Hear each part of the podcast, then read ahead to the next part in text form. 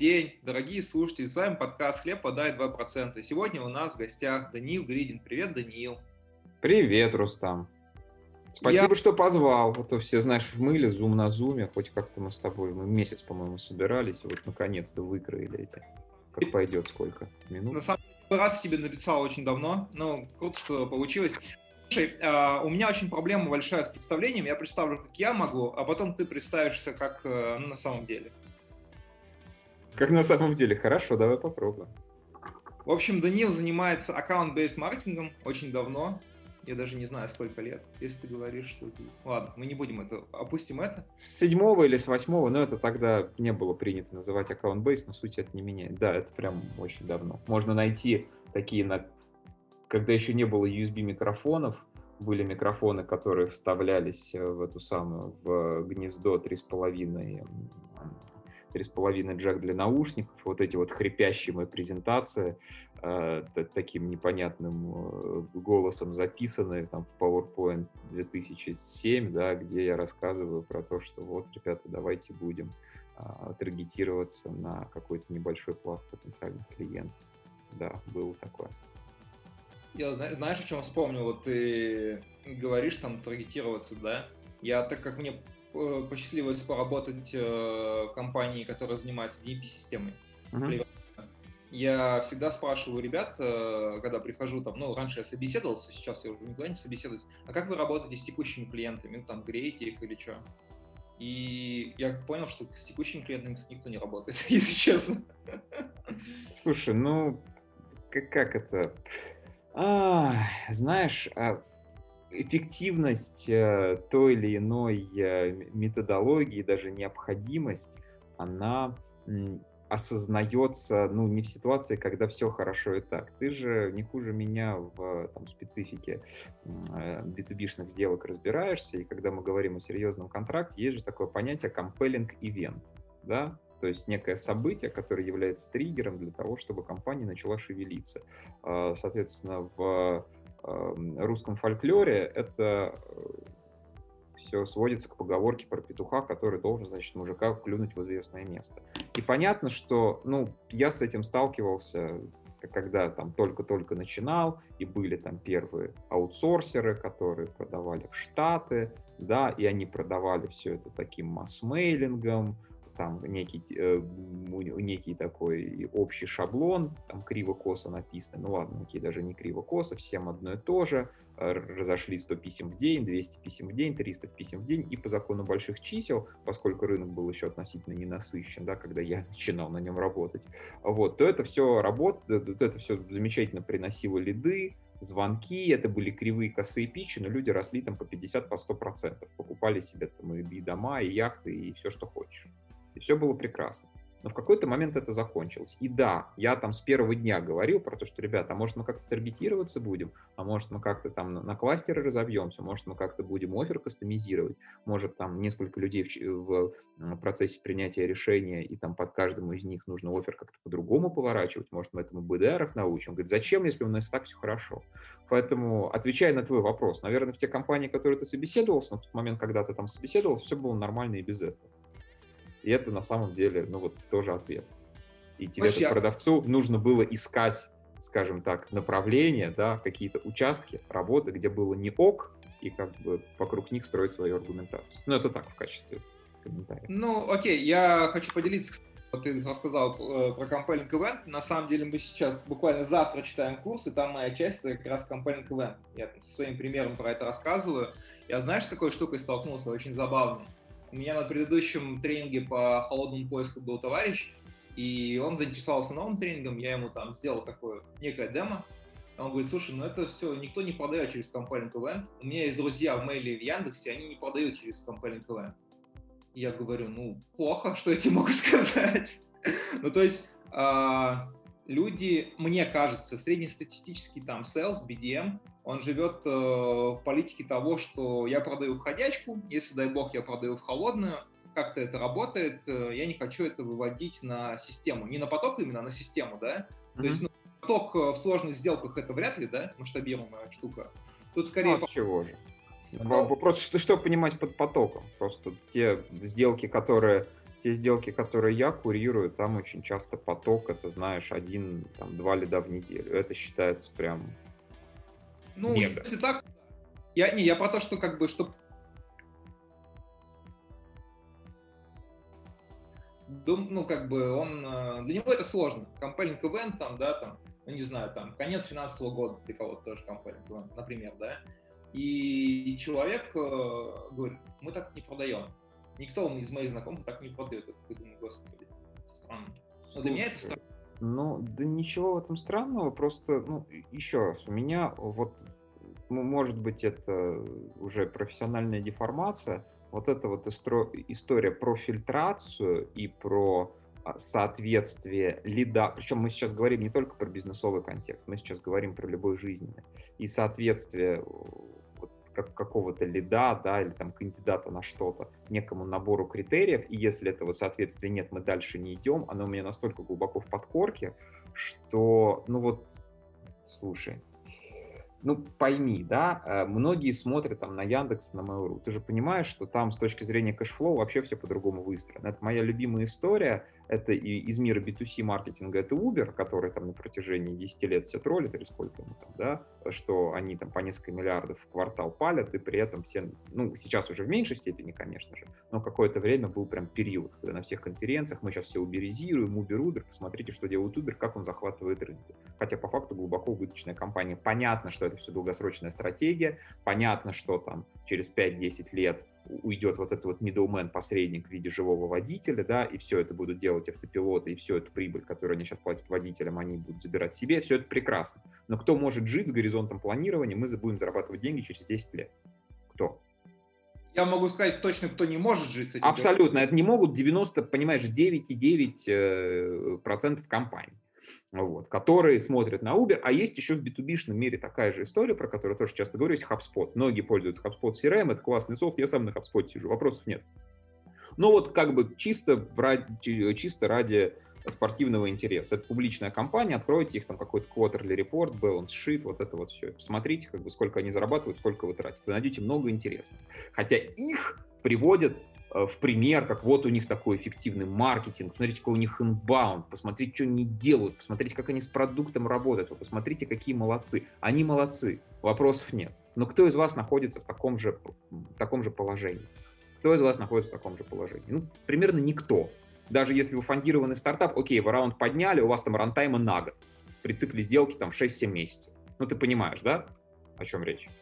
То есть тут как бы у вас, ну, там все нужно не сегодня, так завтра иметь какой-то выхлоп с активности, понятный, да, который можно показать там инвесторам, там еще кому-то, старшим партнерам и так далее. А мы смотрим, значит, на HubSpot, да, или там на условный Uber, говорит, ух ты, ничего себе.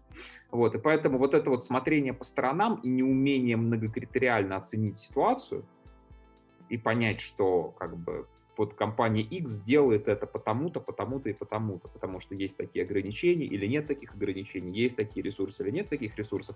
И свою ситуацию оценивать через призму собственных ограничений. Это очень важно. И это очень важно.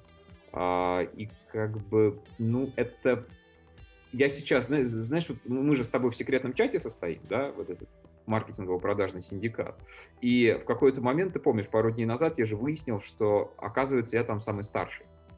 Да, и это для меня был, конечно, сильный удар, вот, потому что, эм, ну, как бы я не, не, не привык, а тут хопа, оказалось, мне там типа тридцать, мне там тридцать два, я такой, о, божечки, так я же тот самый вообще пожилой. А, и я сейчас буду немножечко ныть, это недостаток просто системного мышления и какого-то качественного, не обязательно технического, но какого-то качественного базового образования, которое учит смотреть на проблему комплексно. Еще раз, это не обязательно физика, математика. Философия тоже учит на проблему смотреть комплексно. И история учит на, пробле- на проблему смотреть комплексно. Но это должна быть какая-то база. А ее у большинства новых ви ди ар-ов, к сожалению, нет. И там память рыбки, и этот самый, и контент в режиме ТикТока. И вот это вот времени остановиться, подумать и вот как-то оценить вообще, какие факторы влияют на ту ситуацию, в которой я нахожусь, это слишком тонкая шутка для нашего цирка. И, собственно говоря, поэтому там и в компаниях не задерживаются, поэтому денег много не зарабатывают, и поэтому в сложный enterprise никто не идет, потому что в сложном enterprise, и я, видишь, делаю такой свич на тему, собственно, нашего разговора, а в сложном enterprise, ну, такие не выживают. Слушай, ну, по поводу... к решению проблемы подходить. По поводу сложного enterprise, я скажу так, что, ну, я вот, например, имел большой опыт, до того, как пришел в проектные продажи, имел большой опыт среднего, малого бизнеса и таких определенных опосредованных сделок на маленькие чеки. И потом я пришел в Кливердату, там продавали ди эм пи-системы, искусственный интеллект, кастомное решение. И у меня так все в голове поменялось. Ну, то есть там реально ребята работают там, ну, по методикам. А вот скажи мне, вот можешь ты мне, ты, у нас поскольку такой легенький фристайл, вот скажи ты мне три вещи, которые отличают топового энтерпрайзного сейлза от там би ди ар такого средневзвешенного. Я бы сказал, что подготовка и планирование, то есть на моей, на моей памяти, ну я просто, давай так, я не буду говорить про кого, но я знаю людей, на которые меня вдохновляют, на которых я равняюсь, у них совершенно другой уровень подготовки к продажам, встречам, презентациям. Каждому касанию, видишь, да, то есть, кастоми... то есть тема кастомизации у нас всплыла. То есть да. Я не просто пишу там «Здрасте, а что, когда оплатить? А что, нормально? Там все, там...» О, ну, вот эти вот пинги классические. Люди готовятся. А, нет, там вплоть до того, что... Ну, я просто был на одной встрече, там, товарищ... Ну, для, для меня очень большое, например, мастерство. Мы там продавали обучение с одним товарищем. Когда мы пришли, на встрече было четыре decision-мейкера, разноположных, короче, то есть там был ти энд ди, руководители по лидогенерации, даже Head of Customer Success. Ага. И человек сделал свое предложение таким, что оно практически, ну, не в равной степени, но очень близко затрагивало интересы всех. То, что он продавал это всем сразу, по-разному, но с одной конвой. Ну, то есть уровень подготовки был хорош. Ну, мы там выяснили инсайдерскую информацию, там, ну, я тоже... Ну, то есть вы сделали ресерч, вы потратили ресурсы, потому что, ну, есть же такое поверье, ну, к сожалению, многие тренеры по продажам, они, так сказать, это поверье там, тоже активно раздувают, которое состоит в том, что вот у тебя должен быть в голове фреймворк, там какие-то, знаешь, там заготовки, шаблонные фразочки, и я прошел тренинг по конфликтным ситуациям, если мне кто-то, там, не знаю, бросить... бросит там какую-то презентацию в лицо, я знаю, как всех вывести, но образно говоря. Есть ощущение, что на этом, на, на этом нехитром арсенале можно там вырулить какие-то сложные сделки, то есть с минимальным ресерчем, а это, мягко говоря, не так. И, ну, как по мне, ресерч — это семьдесят процентов. То есть супер-пупер контекстуальный говорун без ресерча, его там средненький по способностям э, э, и по скорости мышления, да, в моменте, Sales, но который действительно проинвестировал серьезно в ресерч, его средненький Sales делает, мне кажется, там девять раз из десяти. Понятно, что там десять процентов мы оставим на случайность, но если мы берем на, на, на какой-то длинной дистанции, там вообще без вариантов.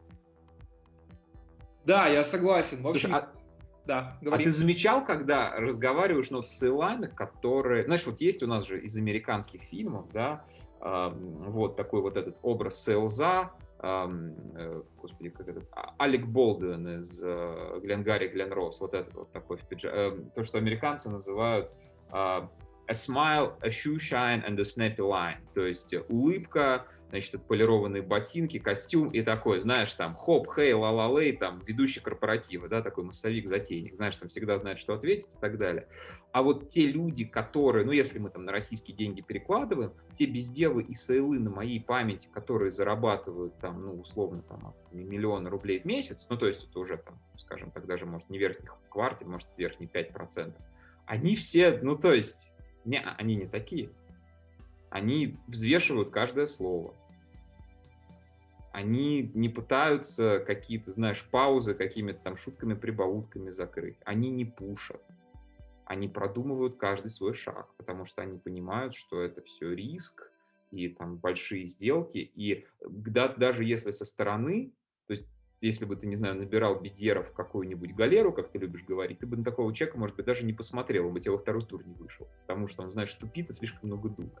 А по факту оказывается, что для действительно крупных сделок вот психотип десять раз поресерчить, посмотреть, с какой стороны лучше зайти, там, условно, вычитать каждую запятую, четко продумать свою аргументацию, каскадировать предложение под каждого decision-maker, это то, что приносит компании. И это то, что приносит клиента. Ты там условно закрываешь какой-нибудь трехлетний контракт, вот и ты с, и со своей там... на проценты с этого контракта ты себе покупаешь там в Москве жилплощадь, например. Ну, если мы говорим про какие-то проценты. Да, и другие виды, и другие виды стимулирования. Вот как-то так. Да, в общем, если бы что-то еще назвать, я бы назвал еще умение вести сделку, именно ее лидировать, потому что в малом и среднем бизнесе, и, ну, ты, наверное, часто замечал, что у селзов, у некоторых есть такая проблема, что сделку ведет клиент. Реально они в какой-то момент теряют контроль. И запрос этих сейлзов, ну мы же с тобой читаем, нам там тоже пишут постоянно, и запрос сейлзов вот из той категории, которую ты описал, не очень, ну вот этих эс эм би-шных, не очень опытных, не очень таких м- зрелых, что ли, у них запрос все время на креативный фоллоуап, на креативный пинг. Как напомнить о себе? Ну то есть из серии «Мы с тобой поговорили», я тебе сбросил компрет, и теперь можно мне, пожалуйста, там сборник частушек, который позволит привлечь ваше внимание, чтобы вы открыли письмо и чего-то там написали. То есть я не делаю в процессе там какой-то дополнительный ресерч, я не пытаюсь как-то вывести, может быть, с другой стороны повернуть предложение. Я вот как-то зафиксировался, что я отправил оффер, и мне моя теперь задача пинговать. То есть я тебя буду пинговать, пока ты либо просто не скажешь, не звони сюда больше и не пиши, либо пока ты не купишь. Buy or die, то, что называется, да, покупай или умри. Но это, мягко говоря, ну, не совсем оптимальная история. Ну, я больше скажу, давай так, если по фоллоуапу судить, я просто недавно об этом рассказывал. В общем, я проводил пару таких вот небольших вебинаров про типичные ошибки в холодных письмах. И я спрашиваю людей, ну, то есть вообще для многих людей откровение, что люди пишут второй холодный заход, второй фоллоуап там, да? Ну, то есть... Ну, это да, да, окей. Суть в чем? Суть в том, что я спрашиваю людей, а что вы пишете, когда клиент вам не отвечает? Ну, бывает же такое, часто мы не можем ответить, множество маленьких задач там, да, нам бывает даже нужно, но мы не можем ответить. Даже, я уверен, ты сам в эту ситуацию попадал. Вот, и товарищ говорит, я пишу, подтвердите, пожалуйста, получение письма от такого-то числа. Я говорю, а можно, как бы, нескромный вопрос задать? А как ты думаешь, клиенту удобно на это письмо ответить? Типа, ну как бы, знаешь, типа, ну это очень странно для меня. Ну, особенно это странно в эпоху, когда в каждую си эр эм-ку встроен трекер, там, открытий, кликов и всего остального, и это, ну, ну это очень странно. То есть даже HubSpot в бесплатной версии уже упомянутой сегодня, вот, там есть трекинг по открытиям, по кликам, ну, по каким-то, по, по каким-то базовым вещам. И это там не вчера придумано. Тоже меня всегда забавляет, когда ты приходишь в какой-то enterprise, говоришь, ребят, а вы там, ну, какие-то, ну, это же базовые вещи, это, еще раз, даже никаких денег не стоит. Я говорю, да нет, что, зачем, куда? Не, по мне просто, ну, как бы, давай так, если уж глубже в эту тему заходить, коммуникация должна быть такая, что, во-первых, никто никому ничего не должен, а во-вторых, от нее легко можно отказаться клиенту. Когда ты получаешь такие повелительные письма, да, а вы подтвердите, там, сделайте это, ну, типа, человек, который принимает решение, вряд ли он захочет с тобой общаться. Может быть, он вообще забыл о твоем письме, потому что у него там что-то случилось, ну, его там личное дело, да, но такое письмо, на которое... как бы тебя обязывают ответить, оно не влечет к ответу. Я про это, ну, как бы... Вот, как Слушай, говорить. Ну, есть какие-то, ну, с- ситуации иногда, да, когда можно, ну, не то, что надавить, да, но э, какому-то, ну, то есть как-то привлечь внимание, сказать, слушайте, мне ок, там, да-да, нет-нет, просто вы, ну, напишите, чтобы я вас там не пушил лишний раз, может, там обстоятельства изменились или еще что-то. То есть надо, безусловно, поработать с тональностью, но зафиксировать ситуацию, получить ясность тоже иногда очень важно. Но тут, как бы, на самом деле, это у нас, мне кажется, больше косметическое, чем методологическое, чем методологическое расхождение, но искусство пинга, это, конечно, очень важно. Тут же еще тоже важно понимать, когда ты работаешь в эс эм би, у тебя целевой рынок, ну там плюс-минус условно бесконечен, ну продаешь ты курс английского языка корпоративно, кто твой клиент? Да все твои клиенты, ну образно говоря, да, а, вот, то есть там можно, ты по второму кругу пойдешь очень нескоро. При этом, если мы говорим про enterprise рынки, ну у меня там есть история, вот у нас там в России может быть двадцать три клиента, все, больше клиентов быть не может. И надо понимать, что люди, которые там работают, это, ну вот, есть индустрия, куда ты приходишь на всю жизнь. Понимаешь, да? И ты, ну, если ты сменишь рабочее место, ты сменишь его на какую-то конкурирующую организацию. И если ты тем, как ты себя ведешь, и тем, как ты продаешь, ты вызвал отторжение у человека, то ты вот пять раз так повторил, и у тебя, в принципе, волчий билет от работы в этой индустрии. Это же тоже многие не понимают. И это специфика enterprise. И это специфика enterprise, поэтому нужно десять раз, как бы, вы... там десять раз выбирать и думать о том, что, как и кому ты скажешь и напишешь, и как в каждом предложении. Я понимаю, что это очень все банально звучит, там, как в каждом предложении давать ценность, но тем не менее.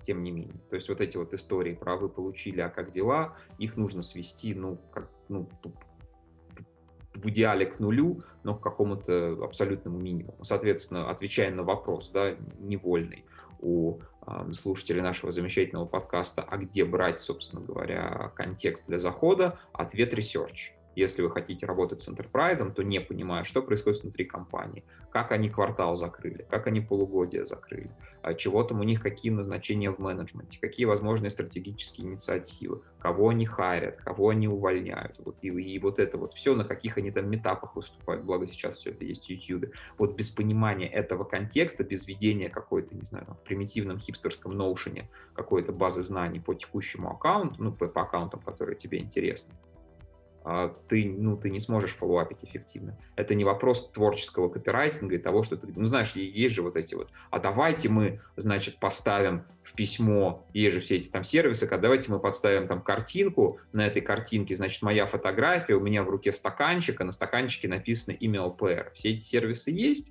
но вот без оффера и без ценности в касании это не работает. Это может быть очень хорошим мультипликатором. Это классные, прикольные вещи. Но просто думая, что за счет какой-то приколюшки, технологии, какой-то там темы письма, которая привлекла внимание, и не давая возможности, да, сделать какой-то микрошажочек дальше, не, как бы не раскачивая ситуацию разных сторон, не давая, повторюсь еще раз, контекста, да, эм, не пытаясь как-то по-другому повернуть там какую-то фичу, предложение, которое вот ты сделал, ну, не, не будет у тебя двигаться энтерпрайзная сделка. И вот эта вот история про большое количество микрокасаний, вот эти вот гомеопатические шажки, вот это терпение, в конце концов, да, и способность вот не сорваться и не психануть в какой-то момент, это, возвращаясь к нашей главной теме, то, что би ди ар энтерпрайзного и дорогого, и хорошо зарабатывающего отличает от всех остальных.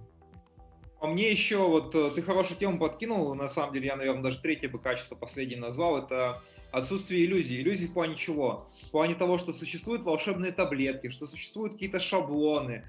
Человек явно понимает, что есть такое понятие, как работа, ее нужно проделать.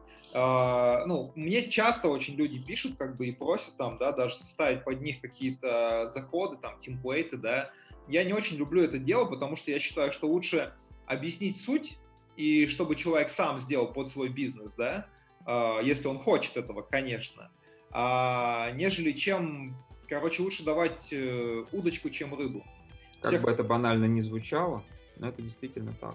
Ну, как бы, слушай, да, давай так, вот как это, знаешь, есть анекдот очень интересный э, про целителя. Приходит, короче, типа есть какой-то суперизвестный целитель, к нему приходит э, мужик и говорит: слушай, а в чем секрет долголетия? Он говорит: ну смотри, э, нужно не есть после шести, э, ложиться спать в двадцать два, э, заниматься спортом, короче, умываться холодной водой. Он такой говорит: ну все это знают, говорит, да, ну все знают, но никто не делает. Вот, и то же самое.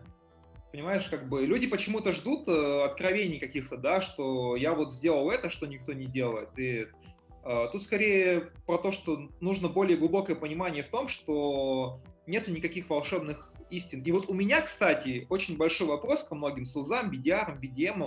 Э, сейчас самая популярная тема э, прийти в сообщество, ну, ты в сообществе тоже состоишь и знаешь, mm-hmm. и попросить познакомить с контактами компаний уровня класса А, типа там Unilever, за процент. То есть идея какая у чувака? Я прихожу в сообщество, тут есть много сейлзов, там тысяча семьсот человек сейчас у нас, и познакомьте меня, пожалуйста, с компанией уровня Logo Client. Я продам, ну, естественно, он не продаст, если он это просит, да? Ну, это логично. Ну, это даже... Да. И если я продам вдруг, я вам дам процент. И у меня вопрос, э, ребят, э, как вы с таким подходом хотите хотя бы, в принципе, зарабатывать свой оклад? Ну, то есть, э, это очень странно. Но ты же вот как раз занимаешься тем, что на компании такого уровня там помогаешь выйти, там, не обязательно, да? И... Но я ни в коем случае не продаю свою базу контактов. Не-не-не. Я... я как раз продаю даже там до смешного. У меня сейчас проект один есть, но я как, как юный стартапер возникаю, и у меня есть, ну, список аккаунтов в нашем тестовом регионе, и некоторых людей я знаю через одно рукопожатие. Понимаешь, да? То есть я могу позвонить, спросить, говорю: слушай, а как бы, ну вот там скажи, что там я наберу, там телефончик скинь. Но я этого не делаю. Потому что я строю систему, которую буду потом масштабировать. Я потом что буду, когда БДРов на работу брать? Как, как мы закрыли там, ну, неважно, большую строительную компанию? Каким образом это? Не, ну а что, я позвонил там этому самому, там, кому-то где-то, он там, там чихпых, и мы там что-то договорились, встретились, там вина, папиры подписались. Я потом как буду это на людей переносить, у которых нету записной книжки этих знакомых? А вот, э, Поэтому сам... я, хотя я могу этого не делать, я пишу темплейт, я делаю ресерч, я смотрю на YouTube интервью человека, я делаю кастомный месседж, я знаю, когда он там условно просыпается, потому что он это сказал в интервью.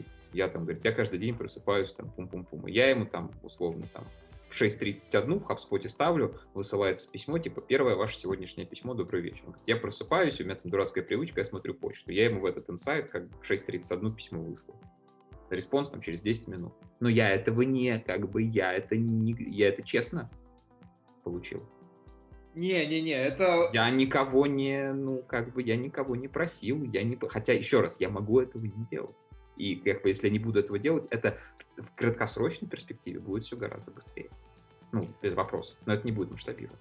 Ну, да, да, в этом и проблема, то, что, вот я говорю, люди там, я говорю, я часто это слышу там, да, вот это очень смешно было, короче, мы общались с одной дамой, которая себя позиционирует как супер там, senior sales manager, и мы как раз общались про холодные заходы, про письма, я этим давно уже занимаюсь, она говорит, ну вот как, ну, кстати, могу рассказать, на самом деле, не супер большой секрет, как, говорит, письма не работают, важны теплые контакты. Я говорю, слушай, а зачем заниматься холодными продажами, если ты это не умеешь?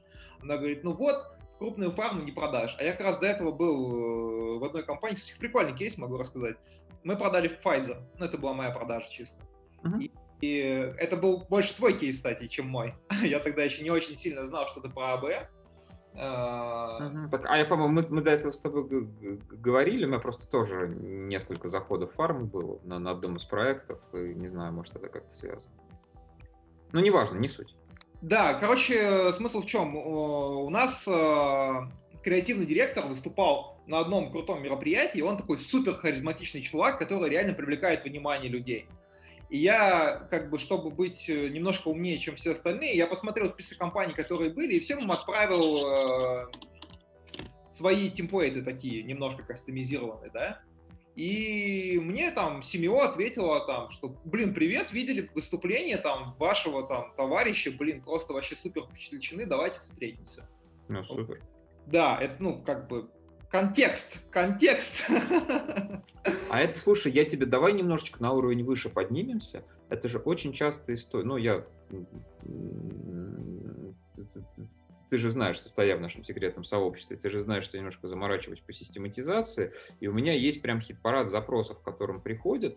И вот сейчас эта история, даже это бизнес может быть, ну, где-то, давай так, верхняя планка, когда... Ну, то есть, как это, сколько человек может продавать на своих контактах? Ну, там, ко мне компании там, с полутора, с двумя ярдами, ну, если в рублях говорить, обороты приходили, где-то там восемьдесят процентов денег это собственник на своих контактах продает. Ну, потом за ним там бэк-офис все это подчищает, но вот именно там аккаунтинг и все остальное, это человек сам. Ну, представляешь, да, масштабы бедствия. И э, один из основных вопросов, что у собственника зак- закончилась записная книжка. Ну, то есть, все, его социальная сеть иссякла. А менеджеры вообще не понимают, то есть они что-то в эс эм би-шке могут сделать, а систематический вход в крупняк это им совершенно недоступно, то есть они даже не понимают, с какой стороны подступиться. Они делают там холодные звонки на колл-центр, их посылают, они пишут письма там какие-то общие, ну окей, не на инфо, да, они даже, может, сходили на вебинары, знают, что такое Hunter, Snov.io и так далее, вот, но это в сути не меняет, это все равно безобразно написано, совершенно не кастомизировано и так далее. Вот. И нету никакого понимания, как самим заходить в крупняк. И это прям боль. И это даже, знаешь, ты, ты, вот, ты же любишь там все, все, все на бидиаров сваливать, но если они росли в такой, ну, как бы росли и работали в компаниях, где собственник когда-то что-то продал, выкружил и так далее, но а, сейчас, ну, это, это, этот ручеек заканчивается. Это же тоже так, такая часть. Но тут еще, знаешь, вопрос того, что насколько люди сами готовы к чему-то стремиться и развиваться. Я там, например, мне посчастливилось работать в компаниях, которые... Ну, я их выбирал, между прочим. Я всегда выбираю, с кем работать, и поэтому сейчас я не работаю ни с кем, да? Очень смешно звучит. А, смысл в том, что Для кого-то это нормально. Я, например, понимаю, что если я буду делать то же, что я делаю сейчас, через какое-то время, то у меня будет совершенно... Сейчас, короче, очень интересное время с точки зрения того, что получается, что чтобы зарабатывать такие же деньги, большинство пи ди аров должны будут делать больше. Да. Вот, и очень а много... ты обращал, кстати, прости, что перебиваю внимание на то, что эффективно, ну, просто ко мне с этим приходит постоянно, что эффективность каких-то типовых активностей, то есть, условно, ты ехал на велосипеде на первой скорости, и теперь внезапно она пятая, но при этом так получилось, что, ну, пятая скорость, ты же едешь быстрее на пятой скорости, но при этом вот этот вот диаметр, что там, диаметр вот этих вот шестеренок, да, которые позволяют велосипеду быстрее ехать, но при этом ты получаешь большую нагрузку, они не изменились. То есть, чтобы быть на том же месте, тебе нужно просто в пять раз сильнее напрягаться. Там в каких-то индустриях там на сорок, на пятьдесят процентов выхлоп outbound активности упал. Где-то там, где кто на холодных звонках, там в девяносто, на девяносто процентов упали показатели. У тебя есть такое?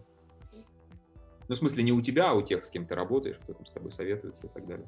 У меня такого явно нет, но тут важно понимать, что я, наверное, как и ты, более кастомизированно ко всему подхожу. Нет, и... я сейчас говорю именно про слепок того, что, ну, на что люди жалуются в рынке. Я сейчас говорю не про наши с тобой параметры, а про то, что... Да, такое есть. Я тебе больше скажу, что сейчас люди... Ну, сейчас идет э, такая тема, что тот, кто хочет трансформироваться, он трансформируется. То есть вот мы вчера общались буквально с ребятами, они вообще занимались только входящими продажами, да, там они занимаются продажей обучения, там не буду конкретизировать, и они говорят, у нас стало мало входящих лидов, там, ну, я как бы, просто я был очень близок в этой теме, я там продавал тоже менеджером по внутренним коммуникациям, говорю, ну, вот можно то-то-то сделать, это как бы тебе в качестве совета, да, вообще там можно вот холодный, тут я могу то это, и как бы люди начинают понимать, особенно собственники, что нужно делать что-то другое. То есть делают то же самое, особенно собственники. Я уверен, что сейчас там, в двадцать первом году будет волна увольнений после там, февраля. Ну, как бы реально, зачем люди, которые занимают чужое место? И я тоже это вижу по людям, что ну, они многие не готовы что-то новое делать. Но мне кажется, mm-hmm. это хорошая тема. На рынок выйдут много людей, которые не готовы работать, и останутся те, которые готовы. Другой вопрос в том, что...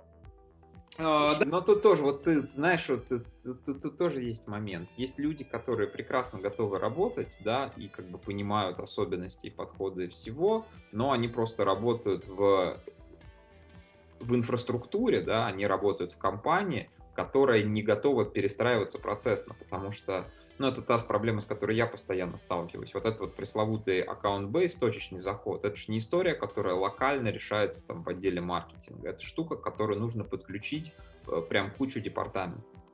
Это по-другому нужно бюджетироваться, это по-другому нужно планировать. У тебя, ну, вплоть до того, что у тебя вместо плана по лидам, у тебя план там по каждому аккаунту, по каждому сегменту активности. Там достаточно серьезная перестройка. Это штука, которая должна, ну, которую нужно, во-первых, пропичить сео или там борду, или кто у вас есть. Это штука, которую нужно там расписать, это штука, которую нужно отменеджерить. Это все не так просто. Понятно, что сейлс может локально э, просто свою работу изменить, но при этом тоже, давай простой момент, какой-то молодой би ди ар сидит перспективный. Вот он, не знаю, на вебинар на твой, на мой сходил, там чего-то почитал и так далее. Но у него при этом, значит, роб замечательный написал план там сто звонков или сто пятьдесят. Ну, понимаешь, да, вот это все синтетические метрики. А человек вместо этого, условно, написал пять писем, а не сто, но получил четыре респонса на эти пять писем. Но при этом он метрику не выполнил. Ну, я, опять же, взываю к тому, что мы работаем там, где мы сами выбираем, и я считаю, что... какой-то. Но это важно. Уровень квалификации специалиста определяет место его работы очень часто, в большинстве процентов. Я... Тебя ментальность москвича, понимаешь, я посмотрю. У меня просто куча, куча у меня маркетологов, которые в регионах сидят, и там особо, ну знаешь, там, причем я, я вижу, что это классно подготовленные люди, они там, ну, там у меня учились на каких-то мероприятиях, у них действительно, то есть они сильно прям переросли свой уровень, но я понимаю, что там каждый сам там кузнец своего счастья, там ля-ля-ля, там встал-пошел, не нравится, встал-поехал, я все это понимаю. Но по факту не все могут там сорваться и уехать там в другой регион и так далее. Есть какой-то ограниченный набор работодателей, и все плохи более-менее по-своему. Понятно, что можно там начинать делать агентство, консалтинг, сейчас там это все удаленка и т.д. и т.п. И, может быть, как раз вот таким талантливым людям региональным им будет проще. Но вот так вот прям огульно говорить, вот не нравится, вставай, там не работай, ну, тоже нельзя. Вот. А штука в том, что именно переход мы сейчас говорим все-таки от перехода от массовых таких отчеса, да, к каким-то более таргетированным, таргетированным аккаунт-бейст историям, вот, с большой кастомизацией, с внимательным скорингом клиентов, да, с большим уровнем, с большим уровнем ресерча по каждому пэру. Это, ну, чисто процессно непросто. Чисто процессно непросто, это тоже вещь, которую надо понимать. Мы пытаемся как-то по чуть-чуть, да, какие-то вот здесь попробуйте, а вот это, а вот здесь. Но по факту для того, чтобы произошло вот это кардинальное изменение, должен быть сдвиг в голове у собственника. А это как бы далеко не всегда возможно. И вот это тоже такой важный нюанс. Причем ты же пойми, что это не только в малом бизнесе, есть же enterprise, который не готов. Я согласен, я согласен. Даже мы не будем их называть, но есть же большое количество там аутсорса а, и интеграторов, ну, которые, на которые там нефтяночку привыкли обслуживать, ну, какие-то такие богоугодные индустрии, вот. И, ну, ты сравни, какой, ну, не, не будем называть коллег, а, но ты сравни какую-нибудь хорошую аутсорсинговую компанию, которая продается там в Евросоюз, в Штаты, да, и насколько там выстроен sales and marketing процесс, с компанией, которая продается на доместик-регион, в условную там нефтяночку или еще куда-то. Это день и ночь, потому что здесь ты где-то когда-то с кем-то познакомился, и ты понимаешь, что, ну, может все что угодно произойти, но «Газпром» так или иначе какие-то денежки будет подкидывать, ну, условно, его там дочки и все остальные родственники, дальние не очень. А когда ты работаешь на внешний рынок, ты объективно никто, и звать тебя никак, и более того, у тебя этот восточноевропейский флер, да, там, Украину, Россию в этом плане, Беларусь по-разному воспринимают, но как бы в каждой стране, ты же понимаешь, из упомянутых есть свои нюансы, которые, ну, немножечко напрягают западных заказчиков. У кого-то больше, у кого-то меньше, но они есть у всех. И в этой ситуации ты просто вынужден выстраивать, если ты возьмешь там ай ти-аутсорс, который на Запад продается, там уже у всех давно разделение, все эти там би ди ар, аккаунт executive, customer success, ну, то есть один генерит лид, второй, значит, второй закрывает, и третий... Третий, апселит, кросселит, это сто лет этому уже. Весь маркетинг сначала туда приходит, потому что есть конкуренция, есть понимание, что без этого мы не продадим. Мы возвращаемся там, к, к началу нашего разговора. А когда ты сидишь, понимаешь, на гасушке, и там чего-то эс эм би, ковыряясь в носу, себя подкидываешь, что понятно, ты по-другому будешь на это смотреть. И менеджер также, Ленин говорит, не, ну а что, ну как бы, ну вот приду в другую такую же контору, ну у этих там Газпром, а у этих там Лукойл, ну вот буду сидеть, там что-то делать. Как-то так. Да, я здесь, я просто этот, э, перевариваю. Слушай, ну, я согласен с этим, но тут же э, у меня тоже недавно ребята спросили, вот я же веду там э, э, курс по холодному поиску, да, и ребята так, такой вопрос задали, а как обосновать э, траты на инструменты, там, SalesNav, Snov.io, там, все. Я говорю, ребят, ну, типа, надо продать, как бы, своему этому руководителю, вот тот. Ну, вот все руководители у меня там закостенелые чуваки. Я говорю, ну, значит, надо поработать с возражениями. Ну, как бы, блин. Это, конечно, одно дело продать Snov.io, который стоит пятьдесят баксов в месяц, а другое дело продать эй би эм, который стоит нифига не пятьдесят баксов в месяц. Но а смысл... эй би эм стоит времени, на самом деле. Если мы говорим про пилот, и у меня есть замечательная презентация, которую я пропиарю, и ссылки там в комментариях, в шоу-ноутсах и везде. Мне кажется, ее, правда, все посмотрели, кто в би ту би уже, но тем не менее. Про алгоритм разворачивания аккаунт-бейст пилота в условиях, значит, советской действительности. А, вот, просто апокалиптической, не побоюсь этого слова. А, и там же история, ну ты же сам это смотрел, там мартеха-то никакого сильно не надо.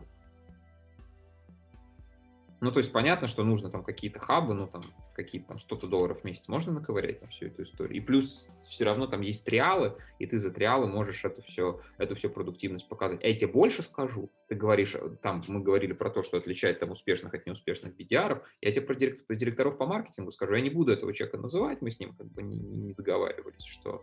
Эм, не, не договаривались, что я это буду озвучивать. Вот, это директор по маркетингу сейчас, давай так, в известной всем и, и нашим зрителям технологической компании.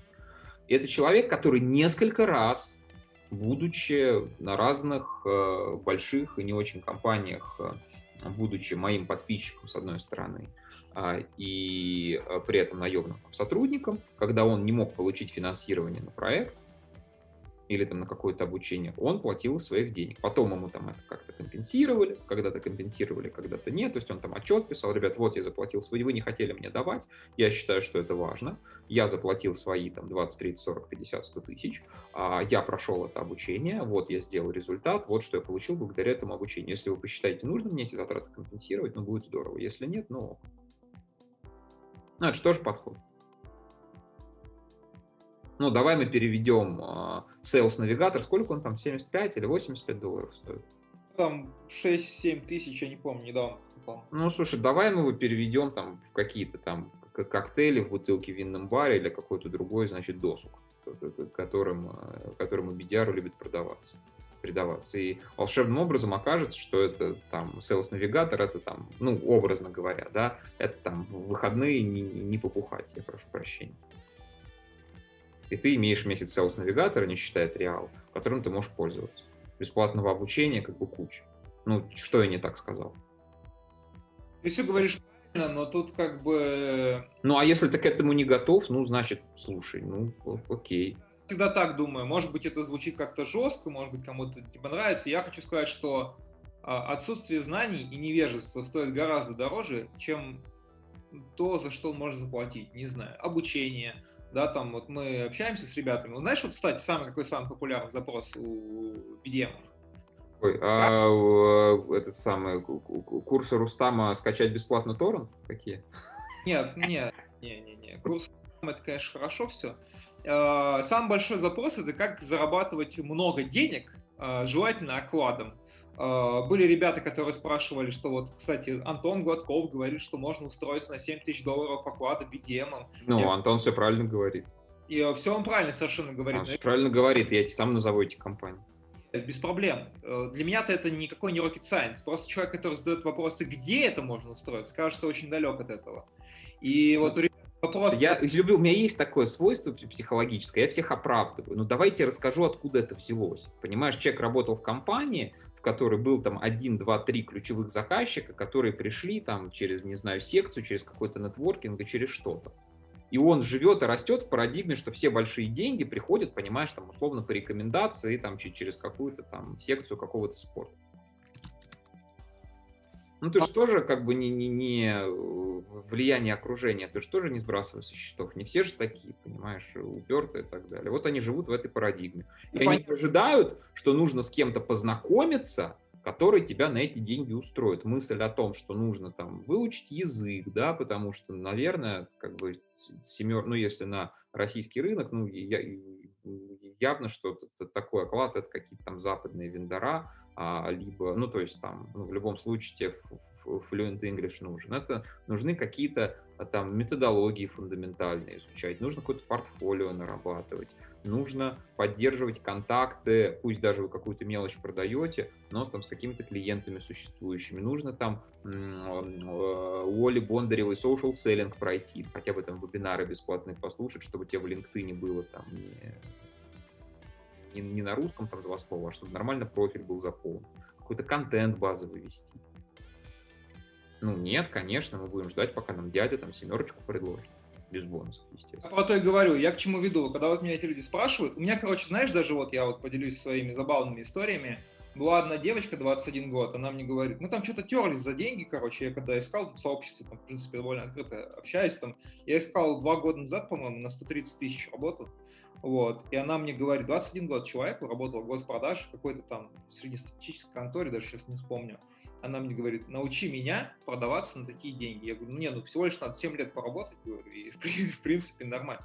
То есть вот люди, мы с такими категориями, и для меня это, например, хорошо, чем больше... таких людей. Я бы здесь в, в эйджизм не уходил, потому что есть люди, которые начинают, понимаешь, в семнадцать и двадцать один как бы гораздо больше зарабатывают. И би ди ар, да. И все на свете. Я говорю про то, что с теми наборами компетенций и навыков, которые она имеет, uh-huh. в таком как бы, ну, маловероятно, что такие деньги она может заработать. Ну, то есть, как бы, контрвопрос, а, собственно, что ты умеешь на эти деньги? Как, да. Какой у тебя трек-рекорд, это не вопрос, есть компании, которые хотят, что ты умеешь на эти деньги. Да, и как бы, ну, для меня, например, круто... Слушай, что... объясни, пожалуйста, вот поиск работы для би ди ар, вот эта вещь, которая меня все время убивает. Какая-то работа, оффер, ты же би ди ар. есть понятные как бы целевые аккаунты, есть понятный процесс принятия решения, понятно, кого надо пингануть, там какой-то коммерческий директор или еще кто-то. Ну ты же би ди ар, напиши, позвони. Ты через HeadHunter будешь работу искать?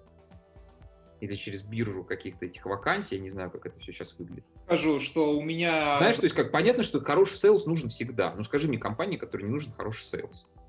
Ну как бы назови мне ее. Где как бы грамотные руководители, которые, увидя хорошего сейлза, не предложат ему какое-то там рабочее место. Ну нет же таких. Понятно, что можно там не сойтись по деньгам, по условиям, но он как минимум выслушает. В чем здесь проблема? Объясни мне. Вот это меня просто не убивает, потому что когда сейлзы начинают, типа, я, я готов к новым предложениям, то есть у меня просто вот, у меня когнитивный диссонанс, как говорят психологи. А, ну, вообще есть такая тема, как сапожники без сапог, но на самом деле, если тебе честно тебе скажу, вот, да, вот не нужно, не нужна просто людям работа, нет у них такого... понимание там, да, что вот напиши письмо, я тебе даже больше скажу, у людей такие когнитивные искажения, то есть там для того, чтобы работать в хорошей компании, нужна вышка.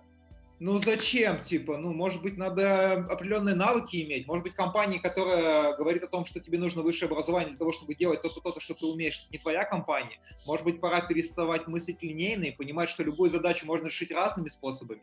Я думаю, что вот надо... Ну...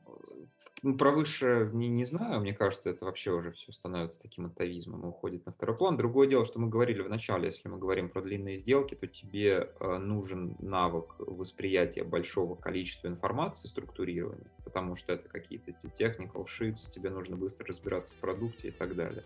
А это одна из вещей, которую дает вышка, любая причем.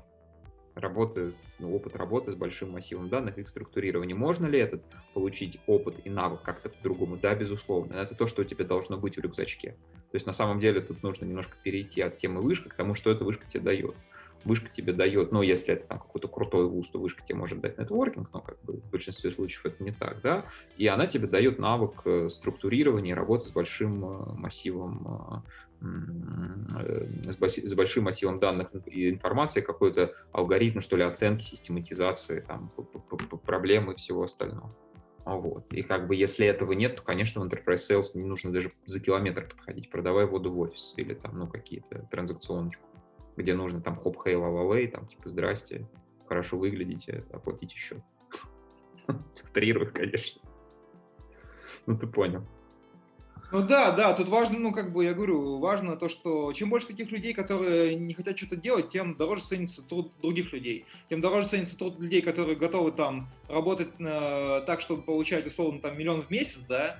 И если ты там не готов пройти путь до этого и постоянно выполнять определенный набор разных, зависящих от разных вещей действий, которые меняются в зависимости от разных там ситуаций в обществе, там ковид, например, да, там нам поменял там планы, да, сейчас мы практически не встречаемся вживую, условно там, да, и я вот слышу там, ребята говорят, клиенты не хотят покупать, а как вы продаете в ковид? Говорю, так же, как и обычно, говорю, как и продаю. Да, причем, ну, как бы кто-то это понял условно через неделю, то есть, ну, не хочу я, конечно, тыкать, э, э, как это, пяткой в грудь, но не знаю, ты тогда следила за мной или нет, но я интенсив по, там, постковидной истории и по лидогенерации проводил, по-моему, в мае две тысячи двадцатого года. И люди там, условно, мы там какой-то модуль отвели, люди там на следующий день, в субботу вечером получали там какой-то респонс из околоколгасушной компании. Да, потому что мы быренько перестроились, пере, переобулись, мы никого не выводим на звонок, потому что все в зумах и так далее. Да, мы там, значит, немножечко по-другому воронку структурировали, мы научились грамотно, грамотно там через e-mail, через Facebook заходить так, чтобы это было релевантно, мы научились э, дорабатывать ценностное предложение под какие-то тактические метрики, это тоже очень важная история. Если раньше можно было в Enterprise заходить там «Здрасте, через пять лет там у вас будет то-то, то-то», то сейчас, по крайней мере, в первой третьей воронке нужно заходить с привязкой под какую-то тактическую инициативу. «Здрасте, у вас там сейчас агрессивный рост курьеров», ну, условно, какой-то в e-commerce ты заходишь, у вас там проблемы с онбордингом, и как бы «Добрый вечер». Да, то есть ты привязываешь к какой-то прям насущной задаче, даже если это крупный enterprise. Раньше этого можно было не делать год назад, сейчас это нужно делать обязательно. Вот какие-то на самом деле не суперсложные вещи, и ну как-то можно переучиться. И реально это там две недели. Ну то есть это две недели себя немножечко покрутить, повертеть, и это и, и будет, ну, будет выход. Но нет, можно сидеть и ждать, что все изменится. Можно сидеть у людей, я в сентябре разговаривал, но это было очень смешно. Говорит, а вот чего у вас там сбюджет? Ну, у нас вот там на выставке забюджетировано. Я говорю, вы чего? Она говорит, ну, их же когда-то откроют. Я говорю, вы понимаете, что, скорее всего, не в двадцатом, ну, в двадцатом-то точно, ну, какие-то там ошметки будут, но вот в том виде. А есть же компании, у которых две выставки в год, и литгена больше нет никакого. Есть такие сферы деятельности. Я говорю, ну вы же уже, вы же уже поняли, вы весеннюю пропустили, вы же понимаете, что осенней не будет. Что вы сделали? Как вы перераспределили эти деньги? Как вы будете работать с этими компаниями? Он говорит, ну не знаю, там ивент-агентство из серии нам ничего не предложило. Ребята, куда? О чем? То есть есть вот такая, знаешь, по накатанной, да, вот они там что-то делают, вот. Но тоже другие психотипы людей нужны, потому что есть люди, которым нравится, знаешь, поддерживать систему. То есть кто-то пришел, я вот, например, человек, который, значит, все, пришел, все переделал, сделал, пару раз показал как, и дальше пошел, значит, следующую строить. А есть люди, которые после меня остаются, это все поддерживают. Знаешь, как это, как хороший робот, который не продает, он просто вот людей целенаправленно там тюкает, ты там не позвонил, у тебя галочка, у тебя карточка в си эр эм неправильно заполнена. И я сейчас ни в коем разе не принижаю важность ропов, потому что хороший роп — это прям ценно, потому что это система. Это система, это предсказуемость, это стабильность. Просто на разном этапе э, жизненного цикла, скажем так, компании и в разных ситуациях нужны разные люди. Вот так вот. И нужны люди, которые умеют работать с высокой долей неопределенности. И, кстати, хороших enterprise sales'ов это тоже, ну, это тоже для них это характерно. То есть они, ну, часто, ну, представляешь, ты ведешь сделку, тут у тебя внезапно человек, там, не знаю, в декрет уходит, увольняется, что-то с ним случается и так далее. И тебе нужно там то, что ты последние три-четыре месяца вел, тебе это нужно пересобирать. Но это нужно, вы иметь определенные, скажем так, творческие, творческие навыки. Ну и плюс психологически быть устойчивым сильно. Вот. Что-то еще мы хотим рассказать нашим? Слушай, на самом деле у нас остается не очень много времени. Давай я... на вопросы поотвечаем. У нас такой фрифлоу, я не знаю, ну, кстати, нам коллеги в комментариях, может, расскажут, не знаю, имеет смысл это повторить или нет. Мы абсолютно без адженды зашли, то есть мы зашли поговорить про а, вот би ди ар в Enterprise, качественного, хорошего. И не про инструменты, то есть это не история про то, что хороший би ди ар сидит в HubSpot, а плохой вам и си эр эм. Ну, образно говоря, я утрирую, я с большим уважением отношусь к российскому, ну, понимаешь, да? А плохой там в Google Доке. У нас есть с тобой общий товарищ, который показывает совершенно безумную продуктивность, как бы вместо си эр эм-ки используя Google Doc. Вообще, я, я... И вообще он красавчик, то есть он перепродает, понимаешь, большинство, ну, в общем, он очень продуктивный. Вот он говорит, мне так удобно, вот под мою систему вот нету такой си эр эм-ки, вот мне удобно, вот я вот так мне удобно. Они, конечно, просто есть чему поучиться, товарищи. Да. Да. Вот. Виталик, привет. Да, привет, Виталик. На самом деле, я бы, наверное, на вопрос нет смысла отвечать, потому что они не в тему как бы. Но в следующий раз тогда нам их никто не задаст, понимаешь? Мы сейчас не ответим, мы такие, мы не будем на ваши вопросы отвечать, на тебя обидятся, отпишутся. Давай мы так... Автоматизировать учет количества касаний с каждым, ну, в тему нашу. Ну, зачем? Что? Ну, в любой нормальной си эр эм-ке это дефолтный функционал. Это дефолтный функционал Pipe Drive. Ну, который я... недавно вышел на... Куда он там вышел? В общем, они полтора ярда то ли, то ли подняли, то ли рак, чего-то они там, в общем, чего-то про полтора ядра в PipeDrive. Ну, это одна из там... Для эс эм би одна из топ-трех си эр эм. Заходишь, а ты... что-то сделал, написал, и у тебя есть специальный репорт, который генерит количество касаний, если ты их занес в си эр эм. А, смотри. А, думаю... Я могу сказать, что это вопрос не от человека, который продает в Enterprise, потому что в Enterprise считать количество касаний – это достаточно бессмысленная история. Это как раз, ну, это, это может быть нормальная метрика, если у вас, там, не знаю, вы ткани какие-то оптом продаете, или там воду, ну, вот что-то вот такое мелкотранзакционное, короткий цикл сделки, где нужно просто гестапо организовывать. А, смотри. И такие а... сидят ряды людей, знаешь, в этих гарнитурах, и та-та-та-та-та-та-та, и звонят. Смотри, тут простой вопрос, на самом деле, на которого, ну, у меня, например, ответ будет очень специфичный. Есть один аккаунт, к которому мы хотим зайти, есть несколько ключевых персон в одном аккаунте, но конкретный о пэ эр пока не очевиден. С какой периодичностью по времени нужно стучаться к последующей ключевой персоне из одного аккаунта, если предыдущий не ответил? Ко всем одновременно. А, ну, даже думать не надо. Да, у меня как бы, ну, вопрос такой, а как это вообще связано? Ну, не ответил человек, значит, тебя не существует в его мире, ну, просто... А, ну у тебя, видишь, ты в метафизику уходишь. Ну, давайте так, если на практике в большинстве случаев нужно в нескольких людей одновременно заходить. А в чем проблема зайти в несколько людей? Они в любом случае по твоему да. проекту так или иначе будут общаться, пересекаться. Ты просто в первом, в первом касании ты Я, ну, давайте так, я просто несколько вам каких-то, давайте мы уже какую-то практику поговорим. История, которая работает вот по последние месяцы очень хорошо. Когда ты заходишь на человека, который явно не курирует этот вопрос, то есть он, ну, там, уровень плюс один, это может быть сео, да, или может быть какой-то совсем старший, и ты на его уровне, его метриками описываешь суть предложения, то есть ты как бы ему это продаешь. И дальше важная приписка. Старичок, я тебя не пушу ни на звонок, ни на куда, сейчас это, это все преждевременно. Я думаю, что сначала мне имеет смысл а, пообщаться там с тем-то, с тем-то, с твоим, там, не знаю, ай ти-директором, там, с эйч ар ди, там, кем-то, кем-то еще, не принципиально.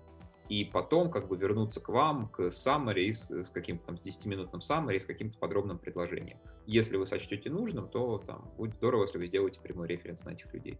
Понимаешь, да? То есть ты пишешь сео, привлекаешь его внимание, говоришь, что не хочешь встречаться, потому что пока рано, просишь форварднуть каким-то людям, которые это все курируют и могут курировать. И потом к сео возвращаются, что мы с вами общались, вот как бы хочу вам саммари принести. Понял схему? Да, понял. Но это нужно, как это, это очень легко сказать, если ты умеешь оперировать метриками, ну вот это вот главное на самом деле для би ди ар. Главное... На самом деле, не даже не для би ди ар, а для руководителя крупного предприятия. Это тоже очень важно. Ты когда смотришь какому-нибудь, вот там директор какого-то завода, что у него самое там ценное? Он умел с каждому найти там свой подход. Да, что такое свой подход? Говорить человеком на его языке. Со сварщиком говорить на языке сварщика, на метриках сварщика, о проблемах сварщика. С там, главным бухгалтером или финансовым директором говорить про его проблемы. И вот это такой менеджерский навык, который прям должен быть у продавца. И потому что enterprise — это всегда много людей в процессе принятия решений. Это уровень там плюс си си минус один, это будет там си-level, си минус один, там си си минус два. И у каждого из них свои метрики. И одно и то же решение, которое вы продаете, оно на уровне там выгод, преимуществ, каких-то там рисков потенциальных, оно на каждого эл пи ар в процессе принятия решения совершенно по-разному каскадируется. И нужно уметь прямо вот... Ну, не обязательно, не сразу у вас это получится быстро, но это нужно просто постоянно повторять. И, и моментально быть в состоянии любому человеку, понимая, кто перед вами, а, уметь ему рассказать про ваш... Вот то, что ты вначале сказал, да, вот тебя удивило, как вот этот топовый сейл, как он вот одну и ту же штуку разложил сразу на четверых. То есть вроде продукт один и тот же, но он там с этим говорит про роэ, с этим говорит про там какое-нибудь время онбординга, с этим говорит там про какой-то капекс или еще про что-нибудь. Хоп, а вроде решение одно и то же. А вот раскидал. И вот это нужно уметь делать прямо на автомате. Вот, поэтому это одна из схем. Вторая схема — это нескольким людям сразу, что, ну, там, здрасте, вот у нас там такое-такое решение. Мне кажется, это может помочь вашему департаменту сделать то-то. Тут должна быть кастомизация питча. Опять же, да, вопрос, на самом деле, не в том, кого касаться, а вопрос в том, как, как кастомизировать. Поскольку несколько людей, которые, скорее всего, курируют разные там департаменты, направления, задачи и так далее, проект, и нужно с учетом того, чем человек занимается, к актуальной его повестке попытаться оффер прикрутить. Если вы считаете, что это слишком все муторно и занимает много времени, значит, вам не нужно работать в Enterprise. Простой тест из одного вопроса.